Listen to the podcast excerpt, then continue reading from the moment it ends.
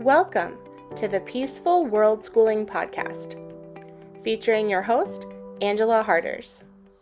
We are committed to cultivating a peaceful world beginning right in our own hearts and homes.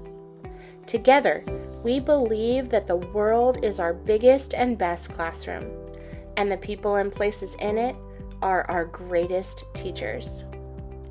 So I invite you to join me on the adventure of a lifetime, beginning with a conversation that can change the world.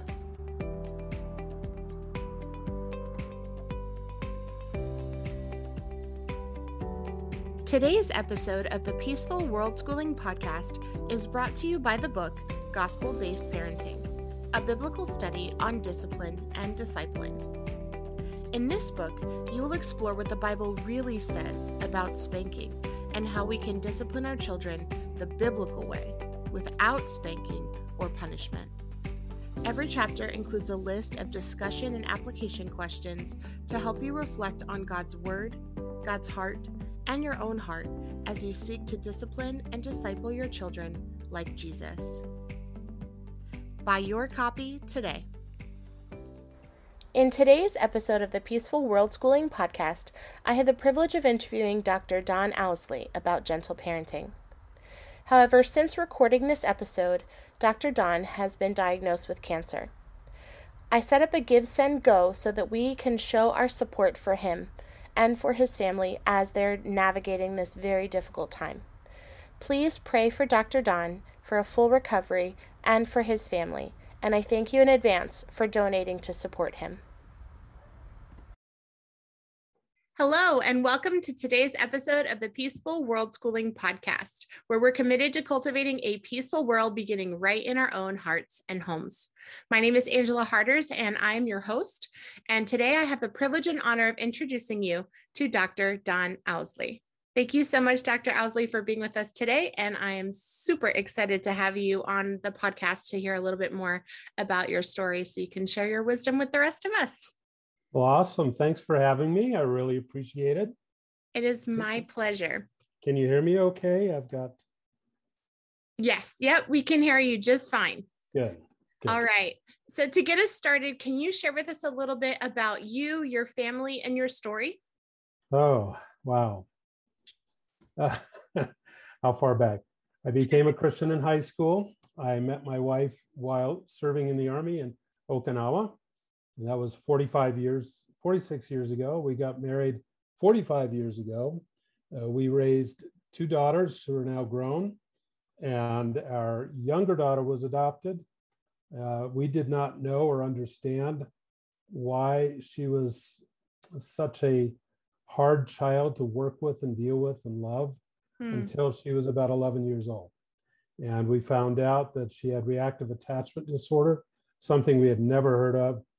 Um, so we were on a learning curve, major learning curve, paradigm shift in terms of the brain, neuroscience, behaviors, um, working with children, and, and, all that. So we were on a, uh, it was a steep learning curve, to say the least. Mm. That was uh, back in, she was diagnosed in 2007. Uh, we, I think that's right, around that time. In 2008, we, uh, for the next several years, we worked with counselors and therapists and psychologists and psychiatrists and school counselors, you name it. Uh, we probably should have earned another master's degree each because of all the work and all the schooling and all the you know the seminars and, and the reading and everything that we went through. Yeah. but that was that was a significant change for us in terms of outlook. Uh, when we had our first child we were nine years married and she was the perfect child. And I, I don't you know i don't mean to be um, sarcastic or anything you know, facetious. She really was. She was compliant. She was uh, loving, uh, quiet, inquisitive, intelligent. She, you know, all the wonderful qualities. And at that time, we had a a perspective that we were the great parents, perfect parents. we got our act together. And then came nine years after that came our adopted child with all these disorders. Mm. Well, our adopted daughter has, uh, she's grown now. She's in her 20s. Um, she's off on her own. She prefers to have very little to do with us, mm. except when she needs us, uh, which is heartbreaking. But she's had three sons, and we uh, we did not want to have responsibility at all with the three sons. The the the first um, the the father of the first child um, has custody. Uh, you know, has uh, um, yeah custody guardianship of his own first child. The grandparents of the second child have guardianship of him, and then our little one was going to go into foster care, and we couldn't see that. This was four and a half years ago. So we brought him home and we tried to find a, a family to take him. Um, but one thing led to another. He was in our home for a few months, and by that time, he said, We can't give him up. We're too attached. So we are now raising in our, I'm 68. Uh, my wife is, uh, I think, just turned 67. And we are now raising our fourth. Mm. So, in terms of family dynamics and everything, we we have with our first child, we um, homeschooled her pretty much from fourth grade all the way. Mm. Um, our second child would not cooperate no matter what kind of schooling, and uh, so we've had experience in you know in a variety of educational backgrounds and schooling and so forth. Mm. Uh, we did the we did the perfect thing. We read all the popular books from the 70s and the 80s you know, we followed and ticked off all the boxes to do all the right things. Mm-hmm. And our first child was supposedly a result of our perfect parenting. And then comes our second child, was totally opposite. Mm. Uh, and that was a wake up call for us. But we've learned that, um, you know, it's only by God's grace, His intervention, His work yeah. in the hearts of our children that ultimately matter. We have significant influence. We learned that, but uh, usually up to the age of five or six, and then again in you know the teen years. And, and what I have found being I I helped a group start a Christian school. We did that for four years. Um, we homeschooled. We put our younger daughter in, in public school. Uh, my wife and I have taught in public schools, and uh, we taught in private schools. But the number one factor that we learned, is part of our testimony, is um, our children don't read the books. Mm. you know, and they don't they don't follow a script like we want them to. Yeah. And and the children who tend to turn out right, so to speak, caring, loving, responsible adults are those whose caregivers, mom and or dad, um, loved them, definitively loved them all the way through. Mm. So uh, currently, I am I am teaching uh, part time as a uh, an instructor in Bible and sometimes leadership courses at Colorado Christian University. I started Relevate for helping, advising, or counseling. Started off mostly working with marriage and, and then family, and now parents. Mm. Wow, that's amazing. And I know you have so much to offer the especially the Christian community in particular that you and your wife both have invested so much in sharing your wisdom and your knowledge and your experience with others. And I just want to start off by thanking you for for being open to adoption. Um, I know that's something that has been on my heart for a long time, and I hope that one day God will give me the the blessing and the opportunity to be able to adopt children of my own um, but I also appreciate your your honesty in the in how challenging um, adopting a child can be and and the ups and the downs that that you go through as a parent um, bringing another child that especially a child that has experienced trauma um, and bringing that child and their trauma into your home. Um, and also you know you're kind of getting that that second generation as well by raising you know your grandson mm-hmm. and and you know all the trauma that he's been dealing with too in his very short little life. Um, so i just want to thank you first of all for for being you know willing to adopt and uh, taking that on and being honest about about your your struggles along the way and your journey in that. So thank you. Um, you're welcome. Thanks and, for saying that. That's encouraging. Yeah um, and I, I really feel like it's important that people can be honest about their struggles because a lot of times when you know we see an expert and it's like oh they are not struggling with mm. yelling at their kids or they're not struggling with their child you know having these tantrums or whatever and it it can kind of give off that impression, you know. But I feel like when we can be honest about the struggles that we have and being able to say, no, like, I, yes, I wrote a book about gentle parenting, but I still struggle with being a gentle parent, even though I wrote a book on it. Um, and you know, being able to to be honest about our own struggles, I think is really important. But um, but I am curious though about how you discovered gentle parenting. I know that this is not something that is common in Christian circles. Um, right. And so, whenever I encounter other believers that love Jesus and love the gospel and also love gentle parenting, I always want to know how did you find yourself discovering gentle parenting as a Christian? Uh, um, again, you know, we, as I mentioned, for our first child, uh, we raised her according to the books. Mm-hmm. You know, we had all the we had Dobson and and um, I can't think of many of the names, but very very common typical books found in mostly fundamentalist circles. Mm-hmm. And we thought, oh man, this is this is great. You know, primarily it's uh, um, speak and swat. You know, the method. You, you tell the kid you, you spank them if they don't do it, and yep. you know you move on. Um, with with our older daughter, we hardly ever spanked. Mm. And a hmm. couple times that I I did spank, I thought it was because I had to. Mm. Um, you know, it was so goofy back then. For some reason, mercy and grace is okay for those, you know, from God to those of us who are believers, but not as parents to children. I, I don't get that.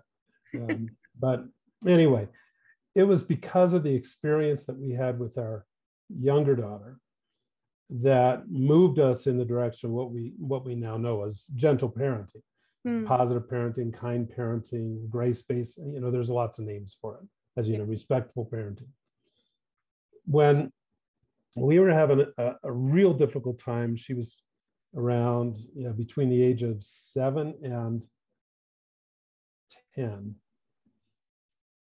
Uh, I, I think that's right. We were at the second church that I pastored.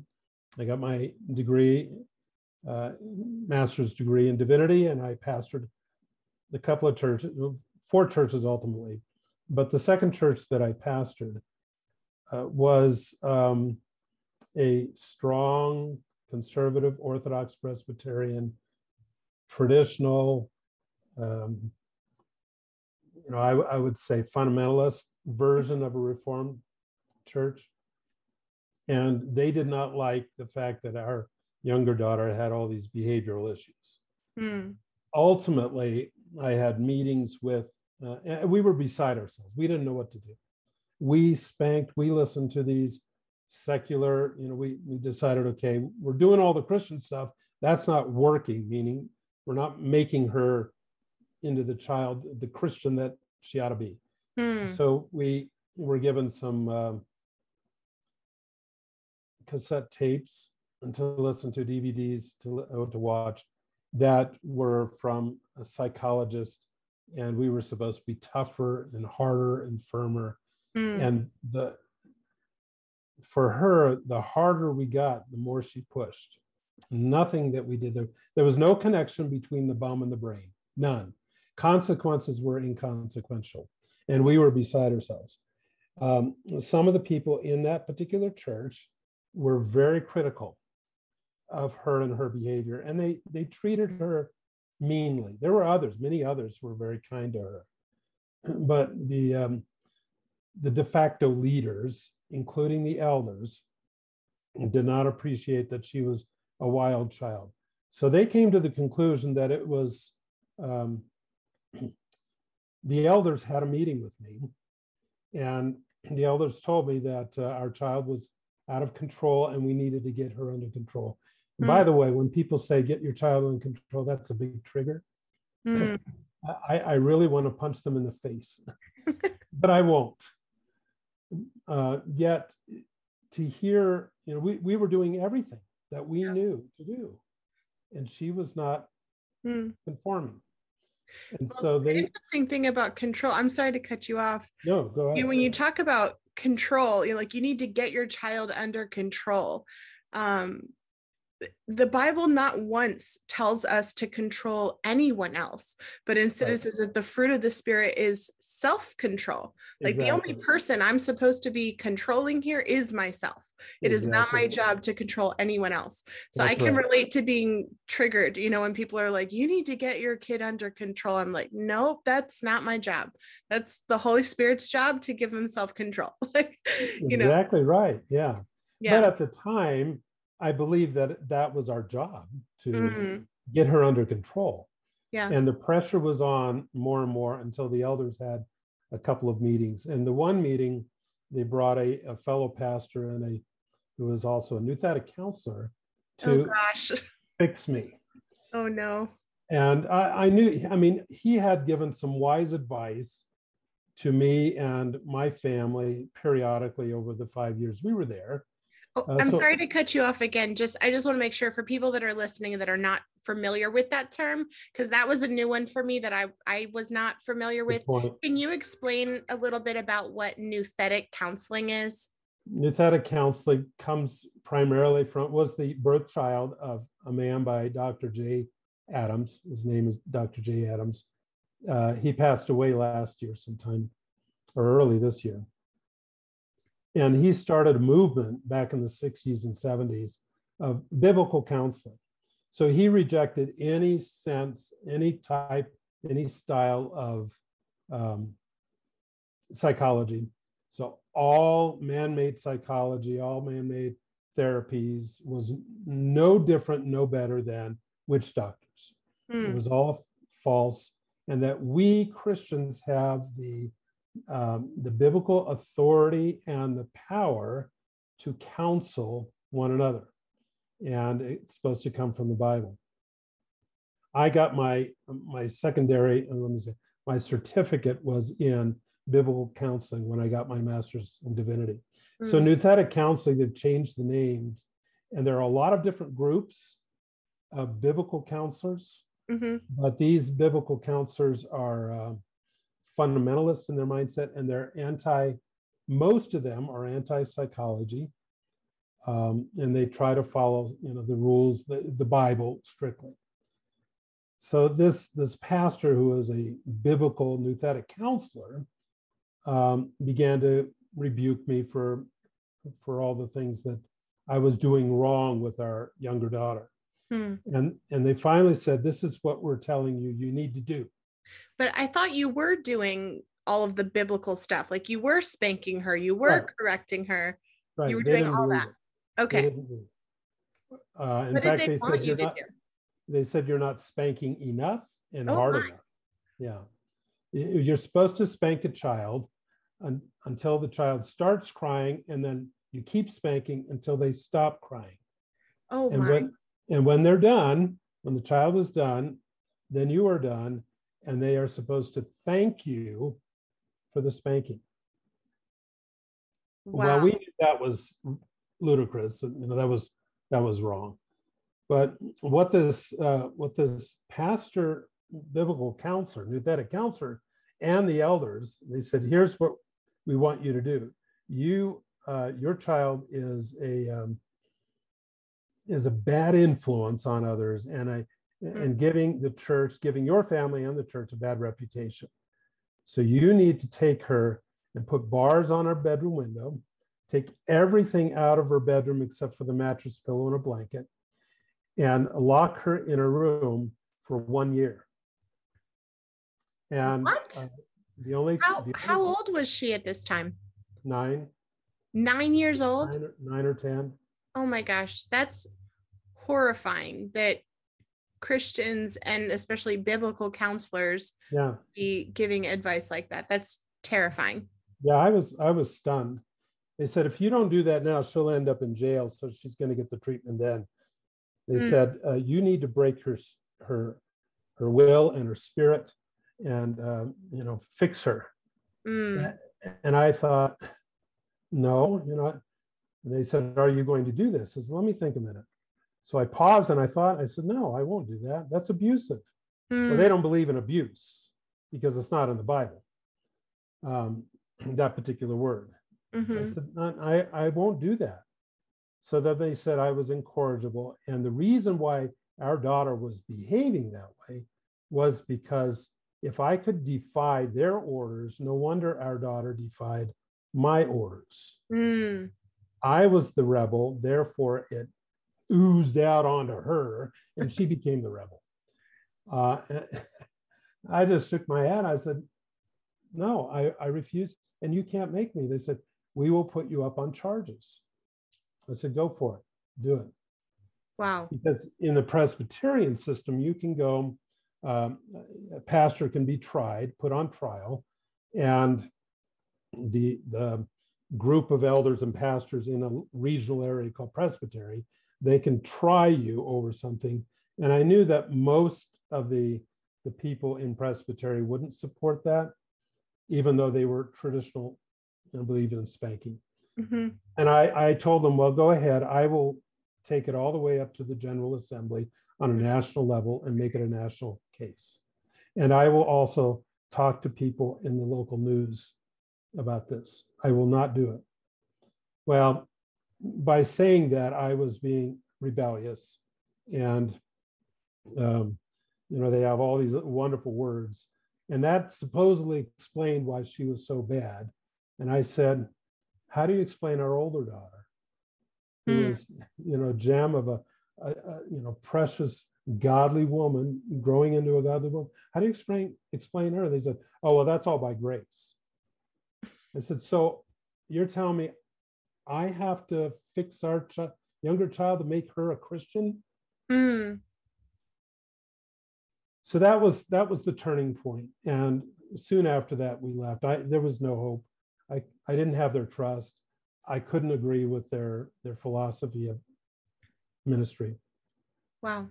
and we moved to a I, I took a call on another church and circumstances had it that our younger daughter had to see a um, she was interviewed by a social worker and then taken to a hospital um, where they did an examination and, and worked with her and in the meantime one of the social workers called my wife and i into the office and she said have you ever heard of reactive attachment disorder Hmm. no, what is that? She pulls, goes to her file, pulls out a sheet of paper, and she said, Here, check off all the boxes that apply. And we looked and said, All of them apply. What is this? You know, you- you're Wow. describing it. So that's when we first learned about reactive attachment. Two weeks later, we were working with a specialist. I'm sorry to interrupt again. For people that aren't familiar, can you can you share what is reactive attachment thanks. disorder? Yeah, thanks. Um, it's funny you're you're asking me these things because I usually am a stickler on um, definitions. Yes. Yep. Defining your terms. Yes, reactive attachment is a um, is a disorder that they believe um, is caused is related to post-traumatic stress disorder. Mhm, and it is caused by severe neglect or abuse. And Dr. Bowlby, um, who's the famous guy who developed this attachment theory uh, with with uh, children and their caregivers. It came about because of what happened when so many people, Christian families mostly, were adopting these children from the orphanages in Romania mhm, and the, the parents brought these children home and the behaviors uh, the ag- aggressive harsh angry um, behaviors of these children were very very similar Uh, you know so somebody in Wisconsin had a, a similar story as to a parent in Southern California and so forth. So Dr. Bowlby and a number of others went and investigated.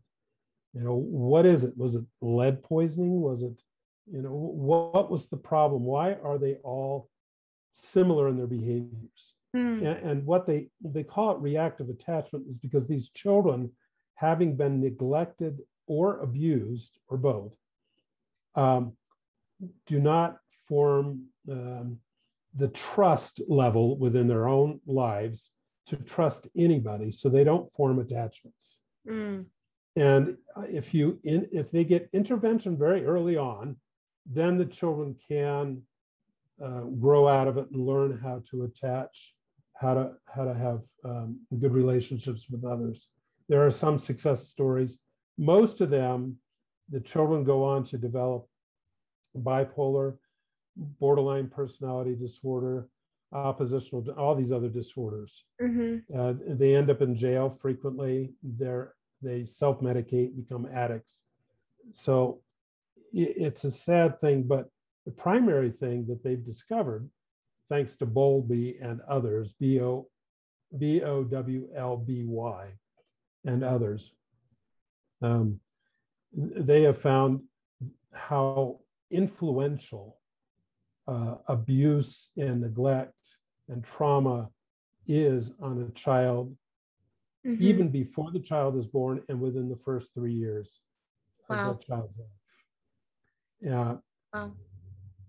Reactive attachment, children with reactive attachment are eager to attach to other people temporarily, but they reject their own caregivers, their mom or dad, Mm. and they usually have a great hostility towards mom. Hmm. So the conflict is constant there, Yeah. and they don't trust anybody. Um, and it doesn't matter, you know, who it is. Mm. So I'm sure that was probably really painful and difficult for your wife to go through. Oh, yeah, very, very, very much. Yeah. So what So- is the what is the solution, I guess, or or the recommendation for how we can effectively parent children that have such deep rooted trauma? Um, interestingly enough, the ideas for parenting children who have been abused like that are very similar to the ideas that we hold on to in gentle parenting. Hmm. Uh, and that's how we got into this, so to speak. We uh, we learned a lot about neuroscience, you know, the, the development of the brain, you know, what it takes to develop trust and, and have the children trust us. Yeah. Firm limits, but not not um, you know always kind, you know, not mean, um, and definitely don't beat and spank and you know yell and scream. All those things we did. Yeah. Not knowing you know what we were doing to her hmm but um, for a child who has that if if the caregiver the parent could uh, find somebody very early on who is adept and really understands the dynamic of early intervention and trust and um, you know, reactive attachment and attachments and so forth Hmm. um, then there often is hope in the sense that the child can learn um, somewhat like a, an autistic child has to learn how to socialize hmm with certain people Yeah. reactive attachment uh, children often need the the therapy and the gentle ongoing you know firm limits lots of love instruction um, to help them. But early is is extremely important. The earlier the better. Yeah. That that is that is key because so often I hear that there are parents that they start raising their children with these punitive measures, I guess the more traditional measures of spanking and things like that. Um, and and even other things that I think really impact attachment, like the cry it out method when they're babies, or um, you know, sending children to their own rooms to sleep and like neglecting the biological importance of co-sleeping and things like that. Um, and it, it really does like it, it causes trauma when they're so young and, and actually that was one of my concerns with my son uh, my son was born at 29 weeks and so he spent the first two and a half months of his life in an incubator in the nicu and i barely mm. saw him and so we definitely went through that that challenge of of bonding and trying to figure out how to bond with one another um, and it was it was so painful i can't even it's hard for me to talk about it because it makes me so sad you know and, and it's just i know the importance of of bonding and skin to skin and being close to your mother and and to you know have a child that wasn't able to have that is just so difficult but i i think you're right a lot of times we don't we underestimate the impact of the trauma that our children go through in those younger stages of life and right. Not really are aware about how that impacts them as they're growing older. Uh, right. Yeah. There are so many wonderful resources out there now um, that can help us as parents and teachers and you know whatever our, our role is with children. But our, our journey began when we started listening to uh, many of the therapists who were actually Christian, mm. but they, you know, they weren't coming from a using their Bibles, but they came from a very gentle approach towards us. Mm. And they were coaching us and teaching us how to relate with our, our child and uh, better ways of trying to win her over. Mm-hmm. Um, were we successful? No, primarily because um, you know, there are other things that come into play.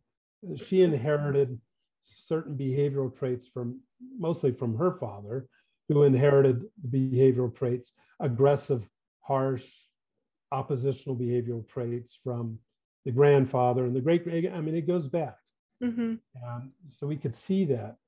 But uh, the the severe trauma, um, the more we learned about her first three months of life, we were just stupefied. I mean, you know, we couldn't believe how could anybody be so wicked as that, and yet they were. Mm. Um, and that that just set her brain off into a um, into a situation where she just could not relate well. Still has problems relating with people. Mm-hmm. Well, even though she ended up, um, she moved out of our home when she was 17. We gave her permission to marry uh, because we didn't want to be responsible for her behaviors if she did anything while she was away with some guy. So she got married at 17. Um, wow. She wasn't quite 18, I, I, don't know, maybe 17 and a half. Um, against our better judgment, we said, all right, go. And she's been out of her home since then. Mm-hmm for the most part. Well, when we when we um, saw our little guy, um, who is now four and a half, we were told about him. He was born in a house, taken to the hospital, and he was in NICU too for 16 oh, wow. days. He couldn't he couldn't uh, eat on his own and, and couldn't breathe on his own for those 16 days. Mm but we um, we were there pretty much every day you know uh, for those 16 days holding him when we could changing his diaper feeding him talking to him rocking singing. And the hospital was great loveland hospital loveland colorado hospital was fantastic because you know they wanted skin to skin. Mm-hmm. holding him as often as possible. I mean they they got it right. And when we began to think seriously what are we going to do with this guy at our age? How are we going to do this? Well, we knew uh, foster care was not an option for him. Mm-hmm. And we brought him home. And that is when we said, why can't the things that we learned about working with our daughter who had these disorders, why can't they apply to parenting methods and philosophy mm-hmm. towards our little boy? Yeah. And it's uncanny how very similar they are. And that's that started on I I didn't know it was called gentle parenting. Uh, I call it grace based or kind kindness. um, kinder parenting, kinder care. Um, yes, I know you know I refer to it as gospel-based parenting. Yes, because right. I I truly believe gentle parenting is the best way for us to emulate the gospel to our children and showing them the gift of God's amazing grace. Right, right. I agree. I agree. So it's been a process. Uh, it was about the time that we brought him home that I said, we kept, I kept posting things on Facebook about, you know, what happened. There were a few people who thought it was stupid. What are you hmm. doing? You know, you're going to raise your grandson. That's ridiculous. Uh, family members, especially, you know what you're getting yourself into? Uh, yes and no. um, I don't think any of us fully knows what we're getting ourselves no. into when we're when we have a child, whether it's a child that we've you know born through birth or adopted right. or fostered or whatever. None of us has a clue. No, that's true. None of us do and they don't come with instructions. You know they don't they don't read all the manuals in the books either. Yeah uh, but we had there was one family that was willing to take him and they had four adopted children and the rest were there so they had 11 children altogether. Oh wow. And we thought well that's a possibility. And then there was another family um, that was interested, but the way circumstances came about, we're looking back, it's a, it, it's a good thing because they both were very traditional hmm. in their in their philosophy. Mm-hmm. Um, and you know, by then I thought I, I just very very wary and s- skeptical of the traditional way. Mm-hmm. Um, yeah. I think your story is very interesting because you have experienced spank like I guess that more traditional way of parenting with spanking and punishment and all those things and having two different outcomes, two very different outcomes and then you've also tried gentle parenting and had two different outcomes. And I think, you know, just that experience is very profound to the consider, you know, I think a lot of times we as parents feel a lot of pressure that I have to be the one, you know, whether that be through the traditional method or even in the gentle parenting circle, that that what I'm doing is going to determine how my child will end up. Right. And right. um and although it is scary to think about um you know that we really don't have control over how our child is going to end up yeah. we just can do the best with what we have and with what you know with what we know and um, but at the end of the day none of us are exempt from from that you know like at the end of the day whether i am the most gentle perfect parent in the world or the most traditional you know spanking punitive parent in the world i have no control over how my child will end up at the end. Exactly right. That's so true.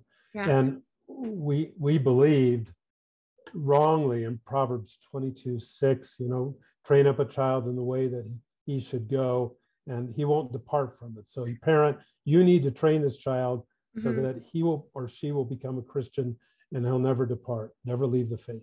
Mm. Uh, I've, I've was, heard that a lot. Yeah. Um, what do you think about that verse now? Well, I I uh, posted a couple of great articles uh, talking about the verse, and and the verse is actually in the Hebrew actually says the opposite. Hmm. Um, train the child in the way that he wants to go. In other hmm. words, leave him to his own devices. And when he gets older, and that child is is a teenager growing up, growing into an adulthood. It's not mm-hmm. a little one. Train the teenager in the way that that teenager wants to go, and when he gets older, he won't depart from that. And, and so it's it's not a promise; it's a it's a warning.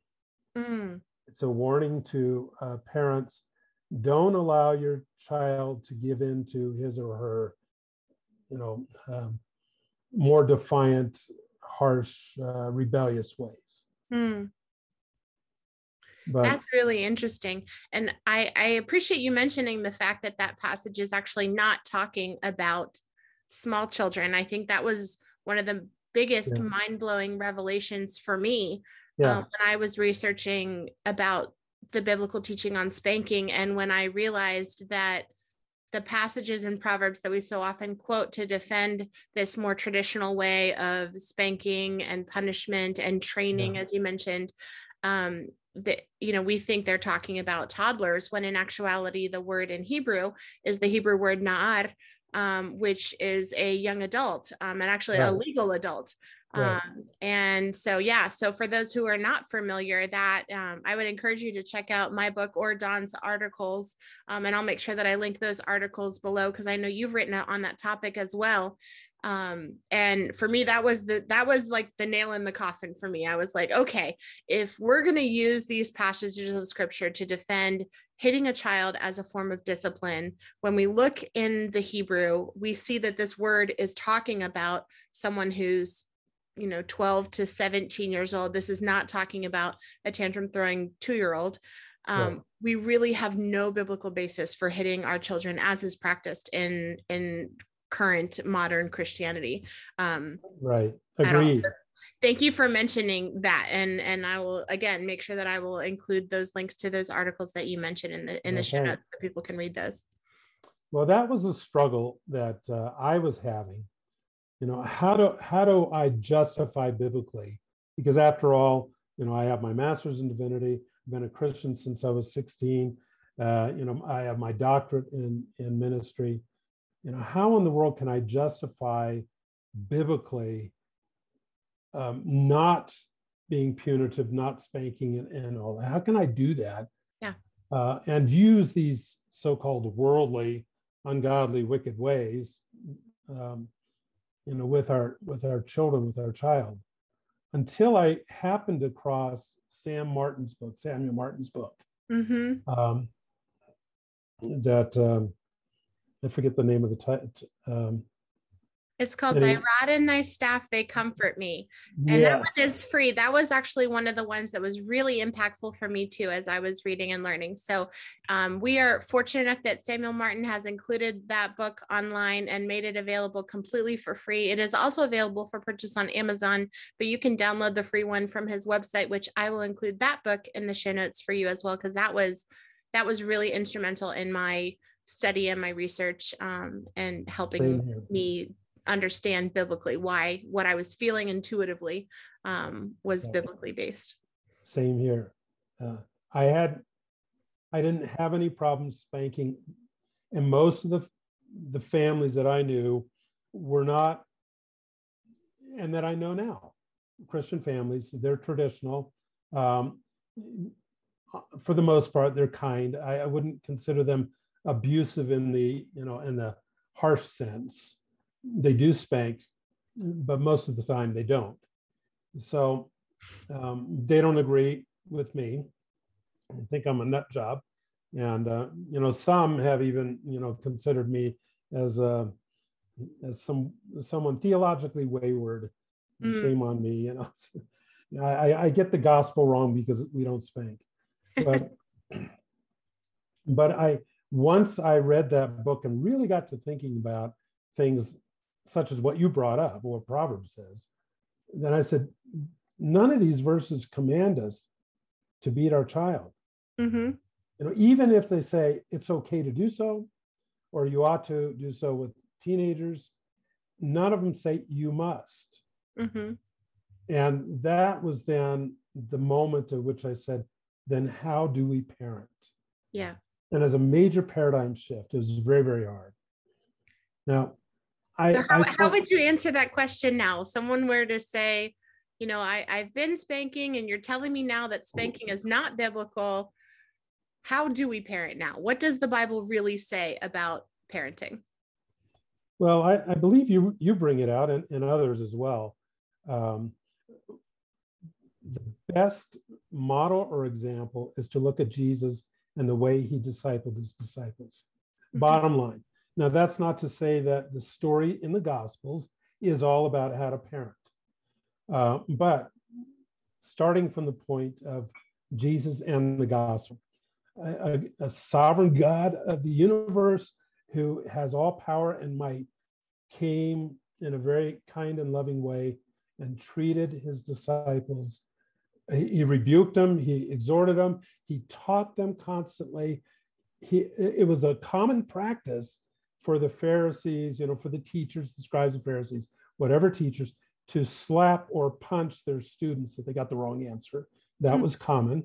Uh, but in First Timothy, you know, the exhortation from Paul is, you know, don't don't smack, don't smite, don't hit um, someone. You know, if you if you're a, an elder or a pastor, don't hit. And that was because that was the tradition. Jesus never did that.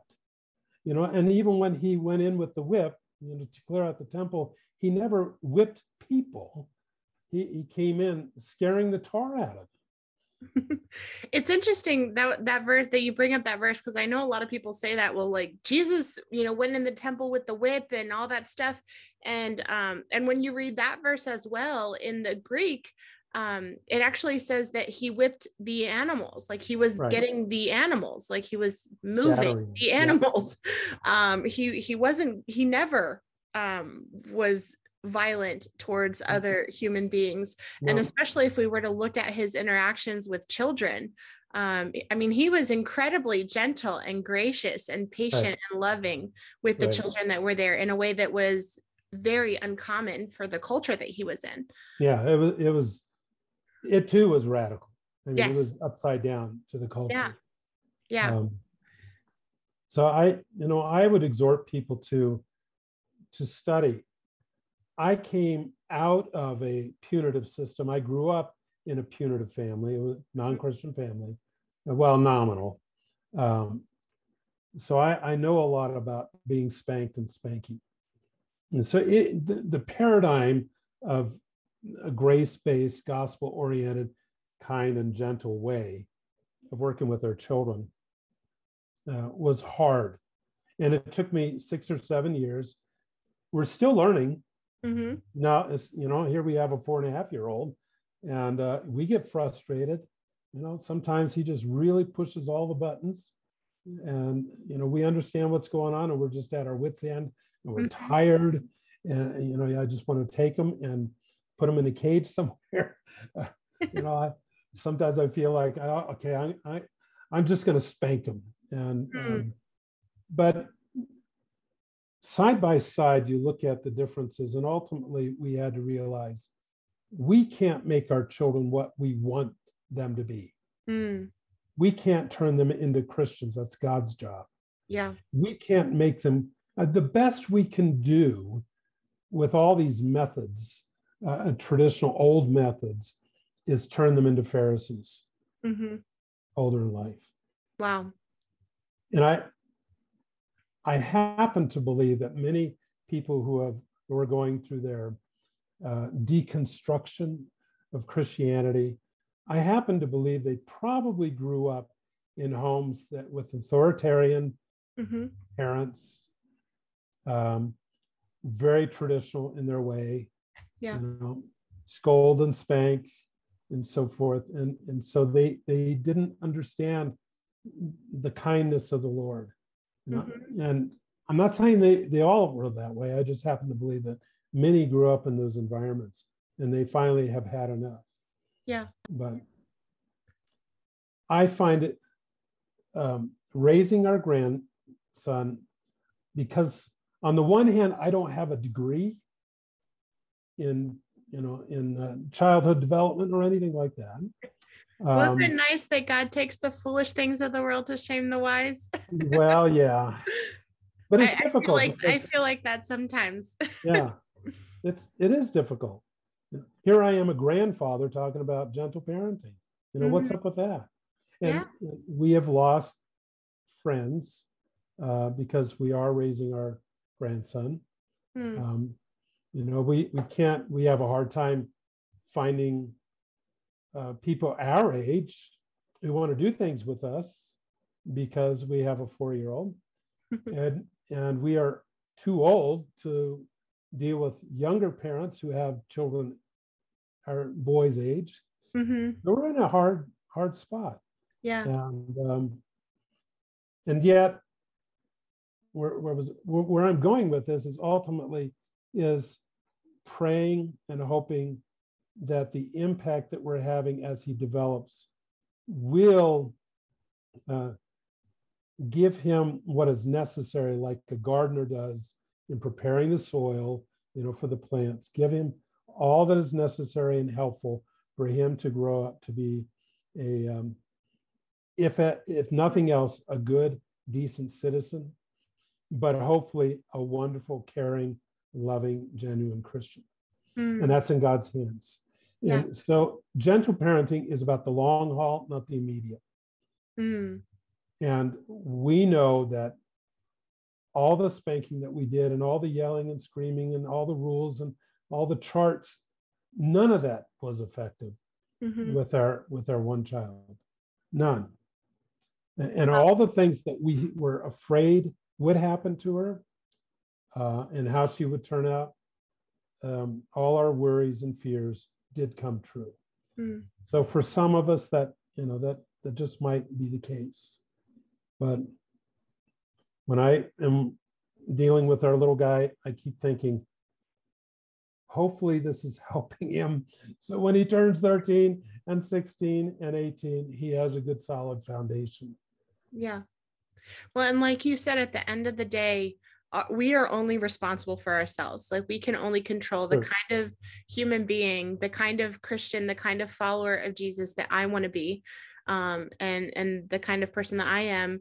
And in the end, I have to trust God with the results of that. You know, I'm only accountable for the way that I act, and my job is to act like Jesus. And as you said, the heart of gentle parenting is looking at Jesus, looking at the way that he interacted with other people, in particular his disciples, because that's what the the same root word you know discipline and disciple they come from right. the same root word.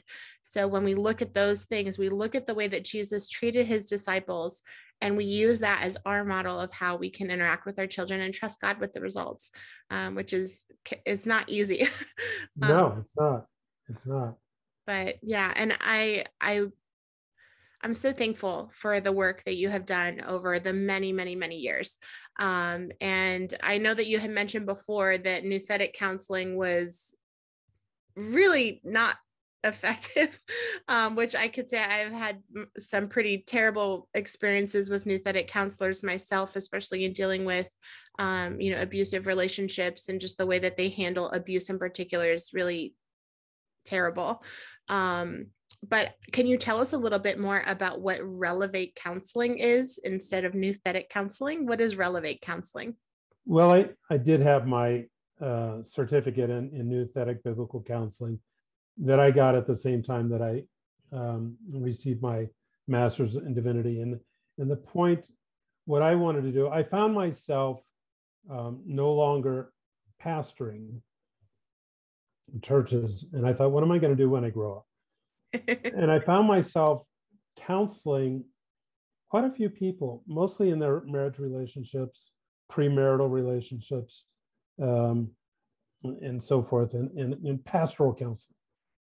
And I said, I my concern is helping people elevate the relationships they are in. So I mm-hmm. put the two words together and came up with relevant to elevate, you know, relationships. And um, most uh, most of it emphasized uh, parents, not parents, um, um, people who are married, marriage, and, and so forth. And then when we got our little guy, I said, you know, there's so much out there um, that needs to be said in the Christian world about gentle, kind parenting. Mm-hmm. So that's how it how it started. And you know, I I wrote a lot about communicating, effective communication. Mm-hmm. Uh, I was working with uh, Titus 2 ministry out of California with a friend of mine uh, you know, doing seminars for couples and uh, yeah. conflicts and things like that. And for people that don't know, Dr. Don is a phenomenal, phenomenal writer. Um, you mm-hmm. have some of the most concise and profound articles on specifically on the topic of gentle parenting i think that i have ever read in my life um, that have really been a blessing for me and i know for many others in the christian community as well. Um, and you also have a book. Would you mind sharing with us a little bit about your new book? My new book that's coming up um, my first book the perfect pastor question mark uh, was about pastoring the second book was Thanksgiving, Thanks Living, you know, how to apply gratitude from a Christian perspective. And then the book that I have been struggling on and working slowly with is called, um, well, it's about gentle parenting mm. and a, a biblical premise and support for gentle parenting. Does the Bible have anything to say? The redemptive history that is recorded in Scripture can that say anything about us as people and how we relate with our children and parent? So I, am calling it cultivating kids mm. because it is not a how to. I mean, I do talk about how to apply these ideas, but uh, it's primarily, you know, for example, starting off with we are made in the image of God. What relevance does that have in how we see our children? Hmm. You know, and, and, it works from there to our, you know, to where we are today. Hmm. That's I appreciate awesome. prayers. yes, and um, if someone is interested in getting those books or connecting with you, Don, how can they do that? Well, they can go to relevate.org. Uh, okay. And and uh, there's there's a number of places where they can either get my email or phone number. Uh, they can contact me through Relevate so there are a variety of ways to do that. Awesome. And I have links for your Facebook, your Twitter, as well as your website, relevate.org. Um, so if you are interested in, in checking out the free articles that Dr. Don has written, or if you would like to purchase his books as well, make sure that you check out those links in the description. And um, before we finish our, um, our episode for today, I wanted to ask you one last question. If you could provide one piece of advice that you would like to leave the listeners with, what would it be? Uh, one. yeah. Um, one, maybe top three.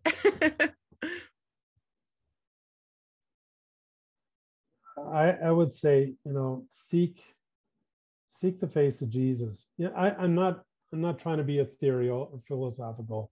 Um, just going back to the essentials of the gospel. And you know, I I had to do that after leaving the second church because I nearly lost my faith. Mm. I, I, was so done. And what brought me back was looking to Christ and looking at the, um, you know, the resurrection. If that was true, then what he said is true. And, you know, starting from, from scratch, going back.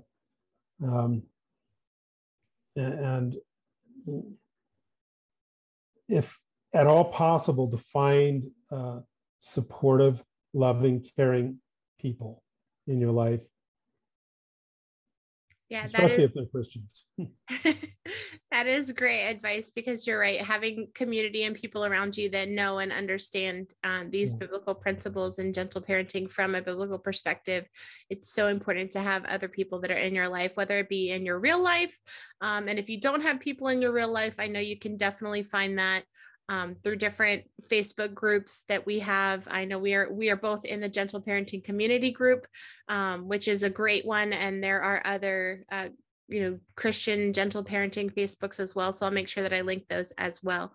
Um, thank you so much, Dr. Don, for being a guest on the World Schooling oh. Peaceful World Schooling podcast. It was such an honor to have you. Well, it was a, my privilege. I I really appreciate taking the time and and chatting with you. It went by so quickly. Thanks so much, Angela. I know. Thank you so much. I know there's so much more to talk about, so I'll have to have you on again, hopefully in the future. Um, and to those of you who are listening, I just want to thank you as well um, for joining us today for the Peaceful World Schooling podcast. I hope that this episode has been as much of a blessing for you as it has been for me. Remember that there are new episodes that are released every Tuesday, so make sure you subscribe so you won't miss out on a single one. May God bless you, and I hope you have a wonderful day. You too. God bless you. Join us next Tuesday on the Peaceful World Schooling Podcast. I'm your host, Angela Harders.